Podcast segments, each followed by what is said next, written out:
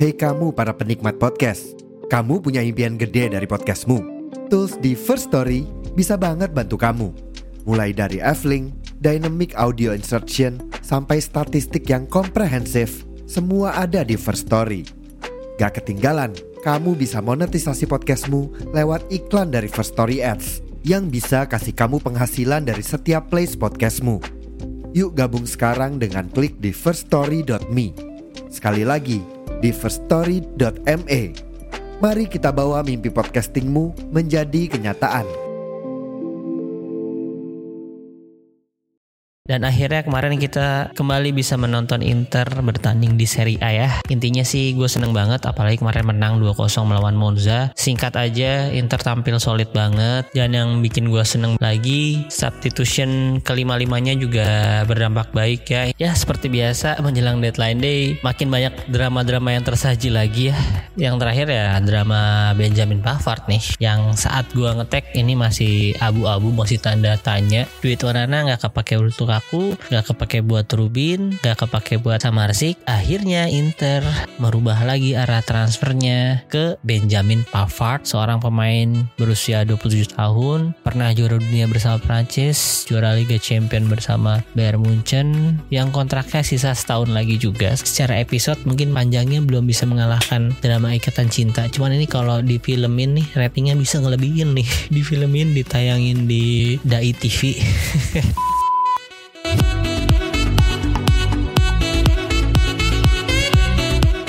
Halo, selamat pagi, siang, sore, dan malam. Kembali lagi di Interisme Podcast. Podcast yang membahas serba-serbi tentang Inter Milan yang dibawakan secara monolog oleh gue, Aldi, seorang interista yang lahir tahun 90-an. Halo teman-teman semua, salam kenal buat yang baru mendengarkan. Ya hari ini gue sendirian ya, tanpa bintang tamu. Dan akhirnya kemarin kita kembali bisa menonton Inter bertanding di Serie A ya.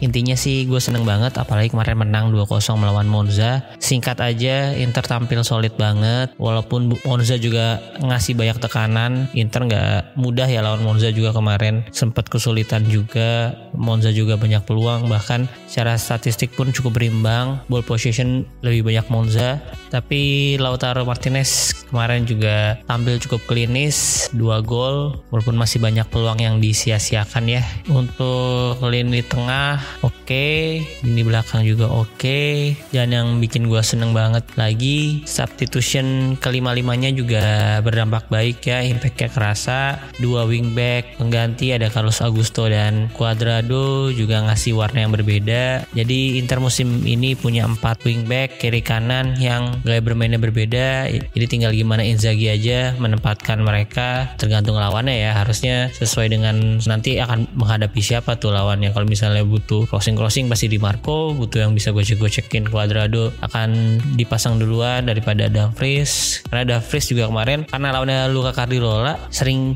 get in behind dikasih terupas-terupas yang oke dari Barella dia sering dapet dan itu works sih kemarin. Nggak tahu nih di pertandingan-pertandingan selanjutnya apakah Dumfries bisa lumayan efektif ya? Karena selain itu juga dia masih sering back pass back pass juga. Cuman kadang-kadang ketika lawannya ketarik dia get in behind dia adu sprint menang sih kemarin lawan Cardiola yang memang udah tua dan speednya juga nggak terlalu kencang dan di tengah uh, kemarin Fratesi debut juga. Fratesi debut Gak menitnya nggak banyak sih. Cuman ya seperti yang gue bilang di beberapa podcast gue gue yakin Fratesi nggak akan mudah ngerebut posisinya Mkhitaryan. Karena Mkhitaryan juga kemarin cukup oke. Okay.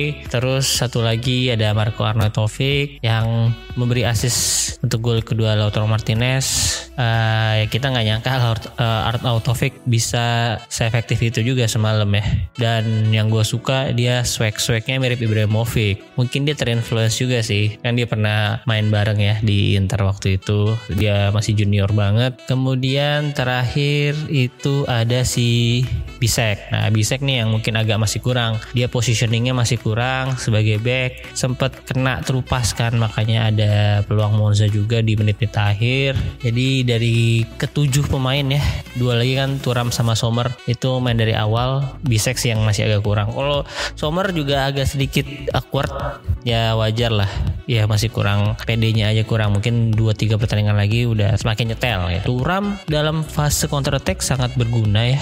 Speednya oke okay banget, dribblingnya cukup bagus. Cuman dia masih jarang dikasih final pass sama teman-temannya dari dari tengah, dari crossing crossing masih jarang yang targetnya nyampe ke dia atau bahkan dia yang jadi target. Karena menurut gue emang positioningnya Turam masih kurang sih, masih perlu diasah lagi lah. Wajar sih memang di klub sebelumnya juga mainnya bukan sebagai target man kan, dia lebih lebar sebagai winger. Oke, untuk pertandingan selanjutnya juga ini prediksi sedikit aja ya.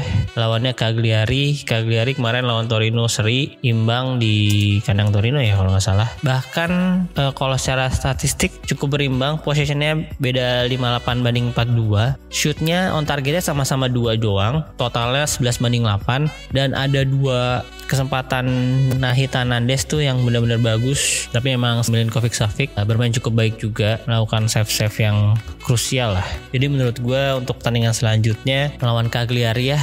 Giornata kedua udah langsung terbang aja nih ke Sardinia karena menurut gue nggak mudah juga ya harus main di Sardinia dengan ketinggian yang berbeda dengan kota-kota lainnya biasa di Italia mungkin agak berpengaruh. Untuk pemain-pemain yang dimainkan gue yakin mereka akan tetap uh, bertumpu kepada Nahita Nandes terus sama ada pemain yang cukup senior juga itu Jakob Yangto yang udah sering main di Serie A ya pernah main di Sampdoria di Nese kalau nggak salah juga pernah. Kemudian juga dia masih punya Tommaso Ojelo yang kemarin belum dikasih menit bermain. Dia waktu di Sampdoria oke okay banget. Uh, waktu lawan Inter juga sempat ngasih gol penyeimbang. Dan yang terakhir ada Gaetano Orestanio main Inter yang lagi dipinjamkan main Primavera ya. Dan kemarin di pertandingan pertama dia langsung jadi starter. Pergerakannya cukup oke okay sih. Dan patut diwaspadai juga untuk di pertandingan selanjutnya. Gua rasa Inter akan sedikit mendapat kesulitan juga dari tekanan Cagliari ya seperti lawan Monza kemarin apalagi mainnya di kandang Cagliari yang notabene baru naik lagi ke Serie A ini pertandingan home pertamanya mereka lagi ya berarti pasti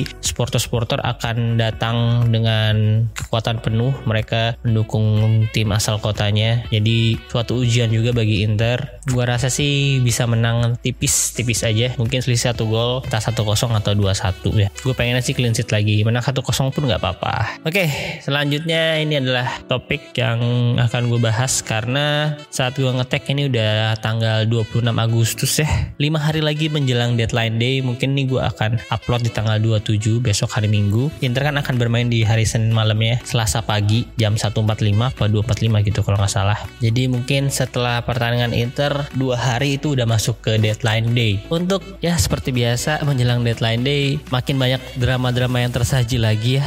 Yang terakhir ya drama Benjamin Pavard nih yang saat gua ngetek ini masih abu-abu masih tanda tanya. Mungkin sebelum bahas Pavard kita bahas dulu dari yang pertama ya drama-drama Inter ini banyak banget di Indo transfer kali ini. Pertama kita mulai dari drama Romelu Lukaku. Aduh, ini gue lupa terkuaknya mulai kapan. Cuman intinya yang diberitakan media adalah Romelu Lukaku melalui agentnya menawarkan diri untuk Juventus bisa membeli dirinya. Intinya gitulah ya. Gue nggak tahu ini idenya agentnya atau memang Lukaku-nya aja yang memang ular ya. Mungkin Lukaku juga tahu kondisi Inter ini sangat sulit untuk bisa mengafford dirinya dengan bandrol harga yang diinginkan Chelsea cukup tinggi. Dan ia juga udah nggak mau main di Chelsea kayaknya. Makanya dia udah berharap banget nih ada tim yang mau ngebeli gua, tapi masalahnya harga gua mahal nih.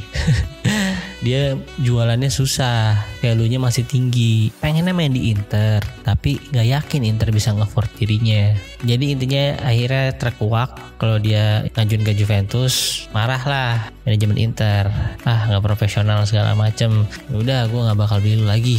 Oke Lukakunya juga nggak ngasih klarifikasi apa-apa sampai sekarang. Diteleponin Lautaro sama tem teman-teman yang nggak diangkat juga. Gue nggak tahu tuh kenapa. Udah di kick juga kali dari grup WhatsAppnya Inter 2023 akhirnya semakin gencar lah tuh. Juventus mau uh, nuker barter Vlahovic sama Lukaku. Tapi Chelsea-nya harus nambah. Chelsea-nya nggak mau. Dan kayaknya si Pochettino juga nggak tahu dia butuh striker atau enggak gue dengan tim yang dia miliki sekarang beli Caicedo aja 115 juta Aduh, gila sekarang Chelsea. Gue kira kemarin kan jual mahal mau ngerombak timnya ya udahlah dengan pemain sesuai kebutuhan Pochettino. Eh di ujung-ujungnya beli pemain-pemain mahal lagi. Tapi sekarang malahan pemain mahalnya yang banyak kan kita nggak tahu siapa gitu. Ya intinya Chelsea tetap belanja mahal-mahal lah musim ini. Tapi nggak mau ngeluarin duit buat Vlahovic. Berarti emang kayaknya si Pochettino nggak butuh si Vlahovic kan. Akhirnya semakin jauh lah uh, kemungkinan itu. Sampai sekarang pun masih nggak ada lampu hijau. Terus katanya mau ke Milan juga Terus klub Arab udah banyak yang nawarin tapi Lukaku-nya nih yang nggak mau dia masih tetap mau main di Eropa. Akhirnya sampai sekarang masih di Chelsea gak dipakai Pochettino malah turun ke tim reserve-nya ke U21.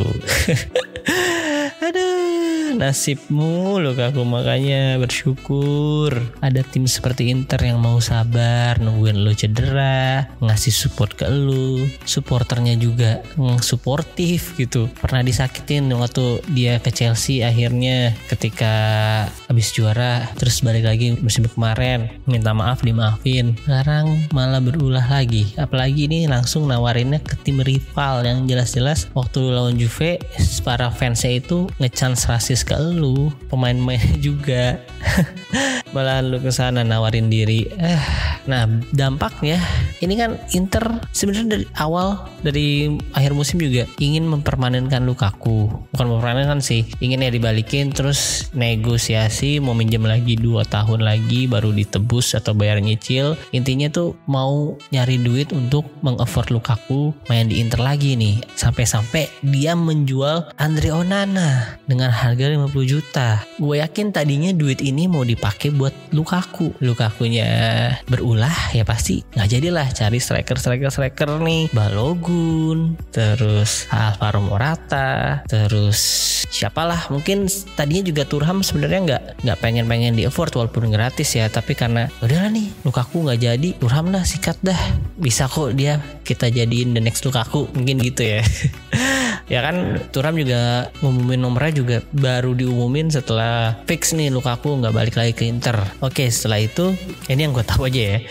Setelah itu singkat cerita Onana akhirnya kejual Inter cari kiper baru. Sebelum kejual sih memang udah ada rumor-rumor kayak Jan Sommer ada Anatoly Trubin Emil Audero banyak lah nama-nama lainnya. Mamardashvili terus yang kiper Turki juga ada tuh siapa gue lupa. Nah ini yang gue sayangkan. Ini ya gue nggak mau nggak mau soal lebih pintar dari manajemen ya. Cuman anehnya rumor Onana udah kenceng banget terus akhirnya dia dijual. Tapi Inter saat akhirnya bisa ngejual ke MU dia belum punya pegangan nih. Sommer belum pegang Anatoly Turbin belum dipegang. Sommer punya klausul 6 juta sama Bayern Munchen. Sebenarnya tinggal tebus kan. Cuman kan dia masih nego 3 juta emang karena udah tua juga sih. Tapi lu kalau mau nego-nego gitu apalagi yang si Trubin ya. Trubin kontraknya satu musim lagi tapi pengennya jual 20 juta mungkin waktu itu ke Inter akhirnya Benfica cuma 10 juta cuman ada ini kan ada klausul persentase pembelian. Kalau misalnya si Robin dijual Benfica si Shakhtarnya bakal dapet.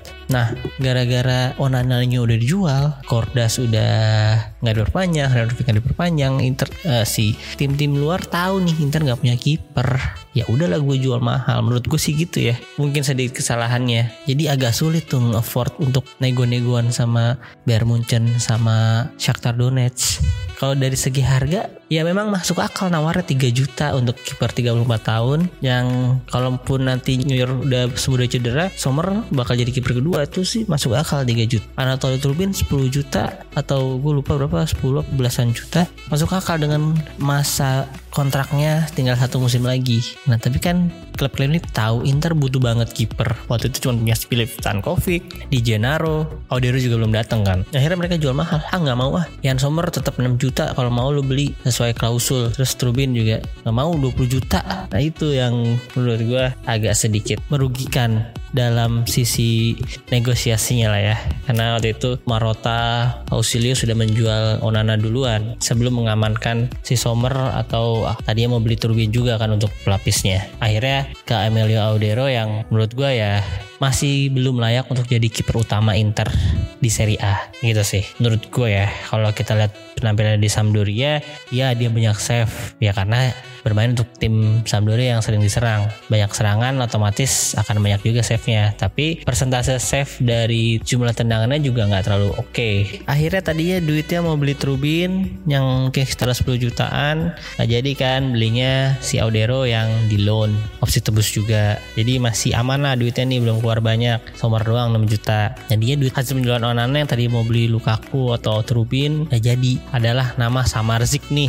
Lazar Samarzik. Memang profil profilnya bagus 21 tahun gelandang yang ya bisa jadi central midfielder bisa agak ke depan juga menjadi attacking kalau dia main di Inter gue akan cukup seneng ya pertama Inter saat ini nggak punya gelandang dengan kaki kiri sebagai dominan footnya. Setahu gue sih ya, enam enamnya nih. Mkhitaryan, Calhanoglu Barella kanan, Fratesi kanan, Aslani kanan, Sensi kanan, semuanya kaki kanan. Nah, Samarzik ini kaki kiri dan sering melakukan shoot dari luar kotak penalti, which is Inter butuhin juga karena banyak banget tim-tim Serie A yang bermain menunggu di kotak penalti kan. Low blocknya ya di bawah kotak penalti banget lah. Calhanoglu, Barella juga sering kan, tapi ya nambah opsi kan. Bisa jadi ya bisa membuat lawan bingung juga mau jaga yang mana nih. Udah lampu hijau udah nego harga deal sama Udinese sama pihak Lazar sama Arsiknya juga waktu itu sama Pimenta ya. Itu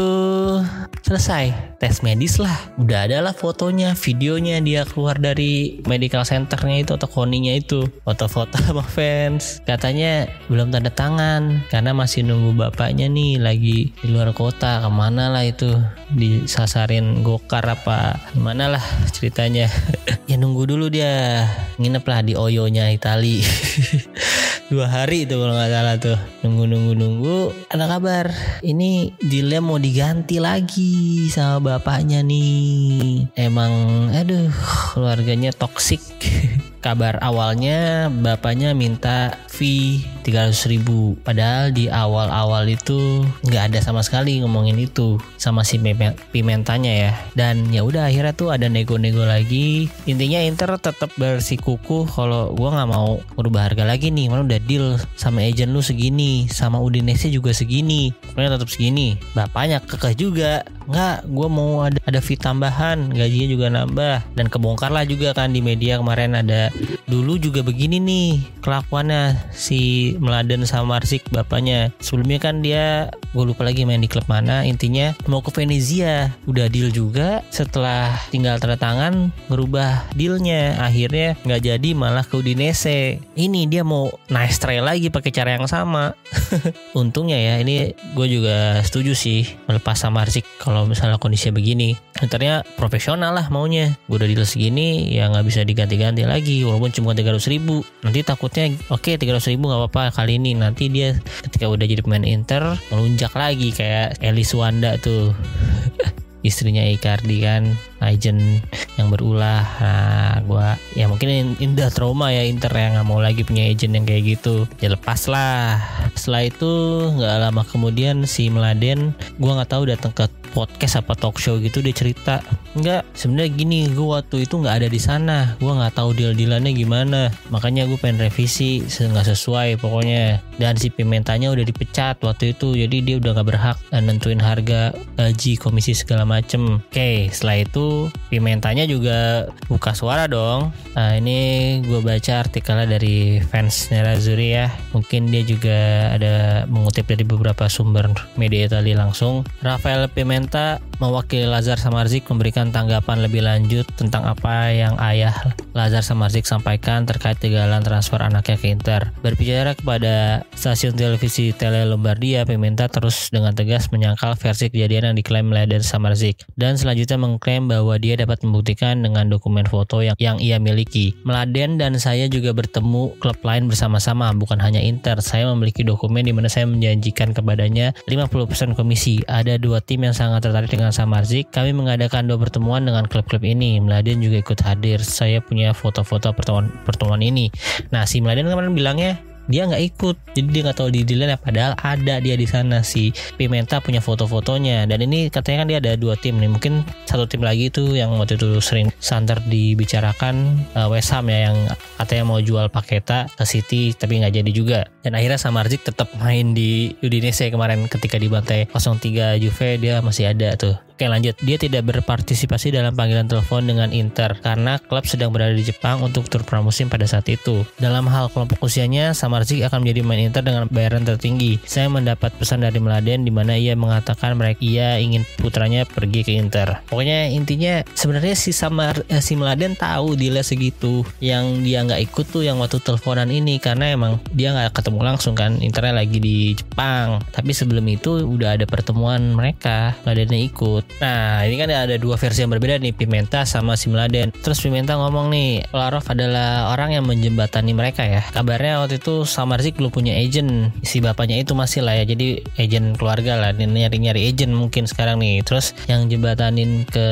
Pimentanya si Kolarov. Kolarov dan saya mengkonfirmasi ke Inter kalau tawaran mereka ada diterima. Pada saat itu mereka langsung ngatur jadwal tes medis. Beberapa bulan yang lalu saya berada di kantor ketika ada Alexander Kolarov, dia nelpon saya saya dia ngomong ada pemain Serbia itu namanya Sarbarzik dia belum punya agent. Terus Kolarov kenalin ke Pimenta lah. Pimenta juga langsung saya, saya dengan senang hati menerimanya. Kemudian Kolarov bersaudara bapaknya Samarzik saudara laki-lakinya juga datang ke Monte Carlo. Mereka ngobrol di sana bersama penasehat yang tinggal di Jerman. Ketika saya membuat komitmen saya melakukan sepenuhnya. Beberapa sebulan terakhir kami menyampaikan banyak informasi di antara sesama kami yang semakin berkembang. Pokoknya setelah itu komunikasinya hanya di dilakukan melalui telepon karena si ayahnya Samarzik tinggal di Jerman. Nih BTW Samarzik ini dulu U18-nya di Jerman ya. Sekarang baru timnas seniornya dia main untuk Serbia. Karena memang dia lahirnya di Serbia juga. Terus lanjut lagi dia ngomong kami menemukan di mana kami harus mencari klub di pusat transfer dan kami setuju tetap main di Italia jadi kami mulai mengintensifkan pencarian kami di sana. Pada titik tertentu Indonesia tengah aktif mencari gelandang. Kemudian mereka menghubungi ayah si pemain tetapi dia mengatakan kepada mereka untuk tidak berbicara dengannya lagi tetapi bicara dengan saya. Nah ini si bapaknya juga udah mengarahkan nih agentnya bukan gue lagi nih udah ada si Pimenta. Pimenta ngomongnya gitu ya. Terus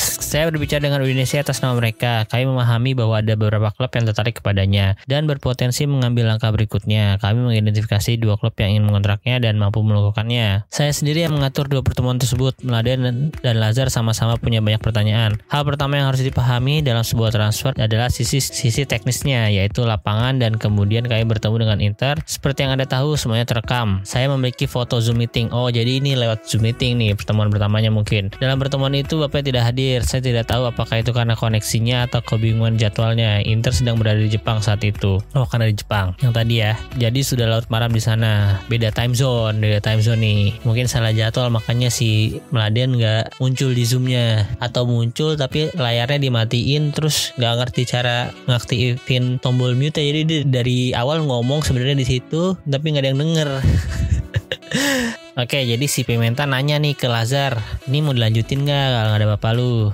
Kata Lazar, ya silakan saja. Kami membahas sisi transfer teknisnya. Setiap kali mengadakan pertemuan, ini saya meminta Nikola Kolarov untuk hadir agar dia bisa menerjemahkan ke dalam bahasa Serbia. Setelah pertemuan tersebut, Lazar memutuskan bahwa dia akan berpikir selama beberapa hari apakah dia menginginkan Inter dan kemudian negosiasi dimulai. Biasanya terjadi bolak-balik apa yang kami negosiasikan pada akhirnya dia akan menjadi main Inter dengan bayar tinggi di kelompok usianya. Dan saya bilang ke bapaknya kalau dia harus datang sendiri. Saya tidak ingin menyelesaikan kesepakatan tanpa direktur klub dan keluarganya saling menatap mata. Oh, jadi ini si Pimenta justru mau ketemu offline nih, ketemuin Marota sama si Meladen. Dan faktanya pada hari Sabtu sebelum pemeriksaan tes medis, mereka datang ke Milano, kami bertemu dengan Inter dan semuanya dijelaskan. Keluarganya diminta untuk mengatakan ya atau tidak dalam sehari. Setelah beberapa jam saya bertemu mereka di sebuah hotel. Mereka mengatakan kepada saya bahwa memutuskan bahwa dia akan bergabung dengan Inter Inter, saya senang dengan tawaran itu. Jadi untuk menghormati orang tuanya, kami menelpon Inter dan memberikan konfirmasi dari ayahnya. Kami juga bersulang untuk merayakannya. Satu-satunya yang tersisa saat itu adalah pemeriksaan medis dan penandatanganan kontraknya. Di sini saya hanya berhenti mengatakan satu hal ketika Anda mengatakan yes pada klub, itu menggerakkan sejumlah hal lainnya. Itu menggerakkan sejumlah hal lainnya. Nasib pemain lain juga mengikuti di sini, yaitu ada Giovanni Fabian. Nah, Giovanni Fabian kan tadinya mau deal dealannya itu dia dibeli Udinese 6 juta. Nanti nanti ada klausul pembelian juga sama Inter. Nah itu berarti gagal batal. Karena Samarziknya nggak jadi. Nah sekarang Giovanni-nya juga eh Giovanni lagi kayak trek Fabiannya udah deal juga ke Bolonya pinjaman opsi tebus. Anda harus memikirkan terlebih dahulu apakah Anda membuat komitmen. Saya bisa mengerti jika ada hal-hal yang tidak sesuai dengan kontrak atau medis. Tapi jika Anda mengatakannya untuk tawaran dengan persyaratan yang diajukan kesepakatan itu sudah selesai. Itulah cara saya kerja selama 30 tahun. Kalau mau ada yang mau dinego pas nego gitu intinya loh. Jangan pas udah ya terus baru nego lagi. Saya tidak berada dalam pikirannya Meladen dan saya tidak mengetahui Meladen mengatakan hal tertentu bahwa saya tidak mewakili anaknya. Saya tidak memiliki mandat tertulis untuk mewakili siapa pun secara eksklusif. Semua orang tahu organisasi saya tidak melakukan hal itu. Satu-satunya dokumen yang ada hanyalah dokumen di mana saya menjanjikan setengah komisi kepada ayahnya. Aku bisa mengkonfirmasi ini. Nah dari kejadian ini ya akhirnya dia ngomong lagi, kami tidak pernah memaksa siapa pun untuk menjalin hubungan yang mengikat. Jika Anda senang dengan pekerjaan saya, tetaplah bekerja sama. Jika tidak, pergilah. Saya ingin orang-orang bahagia. Tetapi jika Anda akan mengubah permintaan Anda secara tiba-tiba, saya tidak tertarik. Seperti yang dipahami, ayah Samarzik menginginkan seluruh komisi diberikan kepada dirinya, sementara dia meminta Pimenta untuk menyelesaikan negosiasi dengan Inter. Nah, jadi ini gua nggak tahu ya pokoknya intinya pengen komisi 300 ribu itu tadinya mungkin 300 ribunya dari Pimenta berarti Inter ngasih komisi agent 600 ribu 300 ribu Pimenta 300 ribu Meladen tapi dia ingin 300 ribu lagi jadi 600 ribu dan Pimentanya juga nggak mau dong dia nyelesain negosiasi gue dapat apa-apa gitu. Jadi akhirnya 300 ribunya mungkin dibebankan ke Inter. Jadi Inter ngasih komisi agent agent 900 ribu total. Gak lah. Dan ini versi Pimenta ya. Versi Pimenta ini juga udah dikonfirmasi sama Alexander Kolarov katanya benar ini omongan Pimenta dan emang seperti yang gue bilang tadi Kolarov ini adalah orang yang mengenalkan Pimenta ke Lazar Samasik keluarga Samarsik lah. Nah begitulah akhirnya dealnya gagal. Samarsik gak jadi ke Inter, udah tes medis, udah lolos. Fabian juga nggak jadi ke Udinese. Mungkin udah nyari kosan juga di, di Udinese ya di sana. Udah ngecek-ngecek harga, fasilitas. Gak jadi balik lagi ke Inter. Sekarang nyari kosannya di daerah Bolonya. Terus dengan kejadian ini satu nama yang santer dibicarakan akan dilepas juga itu Stefano Sensi kemungkinan akan stay juga untuk satu musim terakhirnya nih kalau dia nggak nambah kontrak di pramusim dia main oke okay banget kemarin pertandingan pertama dia nggak diturunin gue harap sih dia bisa lah jadi super sub Inter musim ini. Dan kalau misalnya setengah musim berjalan dia nggak cederaan terus ngasih kontribusi yang oke ke Inter gue harap kontraknya diperpanjang. Dan gue sih seneng ya stay, kalau Sensi stay ya. Kemarin dia juga dapat banner kan waktu pertandingan pertama lawan Monza dari Kurvarno intinya mereka ingin meminta untuk Sensi stay lah. Oke okay, duit Wanana nggak kepake untuk aku nggak kepake buat Rubin nggak kepake buat Samarzik akhirnya Inter merubah lagi arah transfernya ke Benjamin Pavard atau Scalvini tadi awalnya. Scalvini ternyata harganya dipatok mahal banget 40 juta apa 45 sama Atalanta jadi beloklah ke Pavard. Seorang pemain berusia 27 tahun pernah juara dunia bersama Prancis juara Liga Champion bersama Bayern Munchen yang kontraknya sisa setahun lagi juga sama kayak Rubin tapi ini dia dihargai lebih mahal ya. Juve mintanya 35 apa 40 gitu awal-awalnya Inter nego di 20 plus 5 25 plus 5 28 plus 5 akhirnya sekarang 30 plus 2 finalnya udah diterima dikonfirmasi oke segitu tapi tunggu dulu. Bayar ngomong, gua mau cari penggantinya dulu nih. Tuchel kemarin masih kesel. Sommer dilepas, belum ada pengganti yang sepadan. New Year kan masih cedera ya. Ini untuk kali ini gue mau cari pengganti dulu. Antara Travel Calobah atau siapa gitu.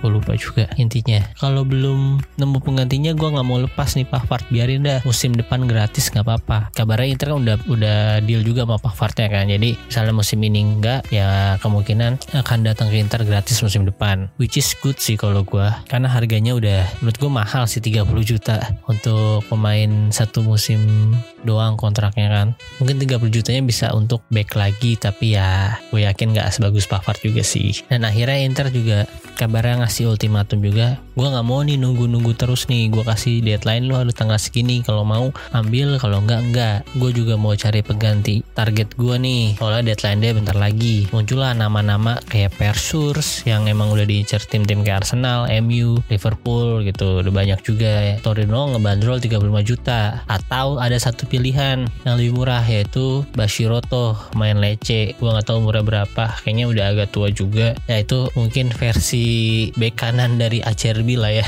Transfer-transfer murah. Cuman ya gua nggak tahu kenapa manajemen Inter bisa ngeluarin nama ini. Ini pakai pendekatan moneyball atau gimana? Baca statistik segala macem atau gimana? Gua nggak ngerti ya. Cuman ya gue sih percaya percaya aja ya kalau misalnya manajemen udah ngeluarin nama harusnya mereka udah meriset main tersebut. Ada lagi sih nama-nama yang ya gue anggap nggak serius lah kayak Jape Tanganga, Trevor Caloba. Kalau emang serius ya mereka dari awal udah ke pemain itu aja gitu langsung. Jadi begitulah kondisinya saat ini untuk drama-drama transfer Inter ya. Yang terakhir Benjamin Pavard masih lampu kuning nih saat gua tag tanggal 26 ini 26 pagi dini hari ya. Benjamin Pavardnya sendiri udah ngasih ngasih kode, udah nge-follow Inter, nge-komen-komen di Instagram Jan Sommer, udah banyak ngasih kode lah intinya. Terus di pramusim dia nunjukin gestur yang gak suka, yang cuek, terus pas foto tim yang biasanya tuh foto mobil itu dia ekspresinya nggak ngenakin.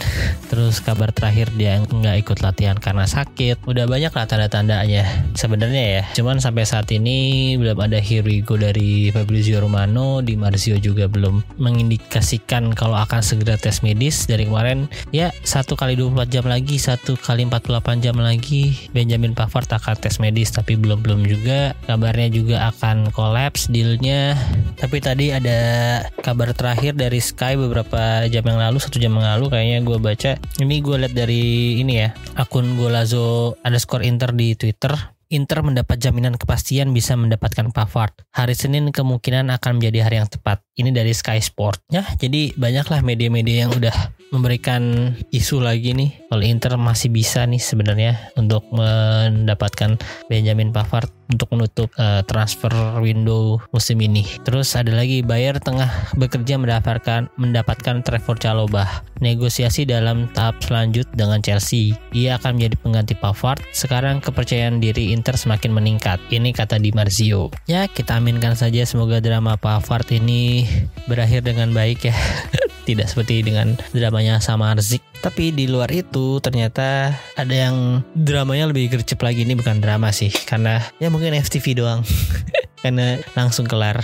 Yaitu pertukaran Korea dan Alexis Sanchez. Sebenarnya bukan pertukaran sih karena Sanchez udah nggak melanjutkan kontraknya di Marseille. Intinya dia ingin balik lagi ke Inter dan ya berhasil. Dia udah tes medis, udah foto-foto juga dengan fans Inter, udah keluar dari Koni dan Joaquin Korea juga udah ada fotonya di Bandara Marseille. Udah foto juga. Kabarnya Korea akan dipinjamkan dulu ya skemanya Inter akan mendapatkan 2 juta dan opsi tebus 10 juta. Opsi tebusnya akan berubah menjadi wajib tebus jika Marseille lolos UCL musim depan. Di mana klub Prancis itu mendapat 3 plus 1 ya 3 yang langsung otomatis lolos posisi 1, 2, 3 posisi 4 itu melalui playoff nah jadi mari kita doakan agar Marcel bisa finish di posisi 3 besar musim depan. Amin. Gampang lah ya. Si Lyon lagi jelek nih. Sekarang lagi di bawah. Lyon kalah. Ya walaupun udah satu pertandingan sih. Terus PSG udah nggak ada Neymar. Mbappe walaupun kemarin main dia kabarnya juga masih abu-abu. Ya paling ada Skriniar doang di PSG sama Kimi sama Donnarumma sisanya ya pemain kelas mediocre lah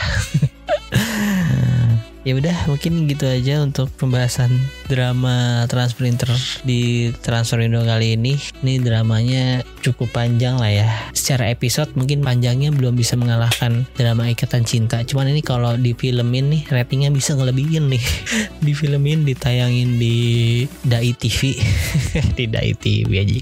Di RTV bisa ngalahin PCT ini. Intinya sih dengan bursa transfer kali ini kalau bisa mendapatkan Benjamin Pavard gue bisa ngasih nilai tujuh setengah lah ya untuk transfer Inter kali ini. Kenapa? Di bawah 8 karena banyak pemain yang sebenarnya bukan incaran utamanya Inter. Contohnya yang lapas Onana tadinya buat buat Lukaku. Lukaku kan incaran Inter untuk striker yang top list lah ya. Lukakunya berulah kan nggak jadi. Oke okay lah Balogun Balogun, Morata, terus ada siapa lagi tadi? Beto, Zola. Gue bingung dan Zola kenapa ditawarin mahal ke Inter ya waktu itu ya? Berapa gitu? Cuman ke Fiorentina cuma 8 juta. Selalu gue. Dan gue cukup suka sama Zola karakteristiknya ya. Walaupun pernah bermasalah dengan anting. Beto juga gue suka cuman harganya memang 25 juta untuk striker yang bermain untuk Udinese agak mahal ya. Dia umurnya juga baru 25 sebenarnya masih oke. Okay. Cuman gue juga gak ngerti kenapa nggak dikejar. Akhirnya ujung-ujungnya Arnaud Taufik di, dibeli 18 2 juta. Dari harganya gue rasa agak sedikit mahal untuk pemain 34 tahun tapi dari kontribusinya di game week pertama ya perlahan membuat gue berpikir kayaknya pantas lah gitu. Terus untuk kiper ya tadinya mau Ronald Trubin mau ya Trubin Sommer lah ya Sommer kiper utama Trubin kiper kedua gagal nggak dapet akhirnya Emil Audero untuk gelandang tadinya mau Samarzik nggak dapet akhirnya ya udahlah Sensi aja Sensi juga bagus kok kemarin pramusim. Jadi akhirnya geser lagi ke belakang nih kayak perlu ditambal nih Darmian nggak uh, bisa. Uh, mungkin nggak bisa main bagus terus untuk 30 pertandingan. Ya cari yang lebih berpengalaman dan usia masih oke okay, 20 tahun Pavard. Kalau Pavard oke okay, dapet gue bisa kasih setengah. Gue harapinnya sih kalau kita balik lagi ke Onana ya gue pengennya sih transfer Onana itu kayak transfer Gosen Augusto gitu. Jadi langsung. Inter tuh udah punya cadangannya dulu Augusto. Walaupun dalam senyap gitulah baru uh, mau ngelepas Gosen kan akhirnya ke Union Berlin. Nah gitu harusnya. Belum uh, lepas Onana lu udah punya deal-dealan dulu sama si Munchennya atau sama si Donetsnya baru dilepas. Oke intinya gitu aja. Terima kasih untuk teman-teman yang sudah mendengarkan. Jangan lupa follow akun sosial media gue di Instagram ada Interisme Podcast di Twitter ada Interisme Media. Follow akun Spotify-nya di subscribe ada di Noise juga. Terus kalau kalian mau dengerin podcast tentang seri A dengerin aja optis obrolan para tefosi sepak bola. Gue kadang-kadang ada di situ juga sebagai perwakilan yang membahas Inter tapi nggak juga sih gue bahas Serie A juga di sana klub-klub lain. Sekali lagi terima kasih Ali Fiderci Forza Inter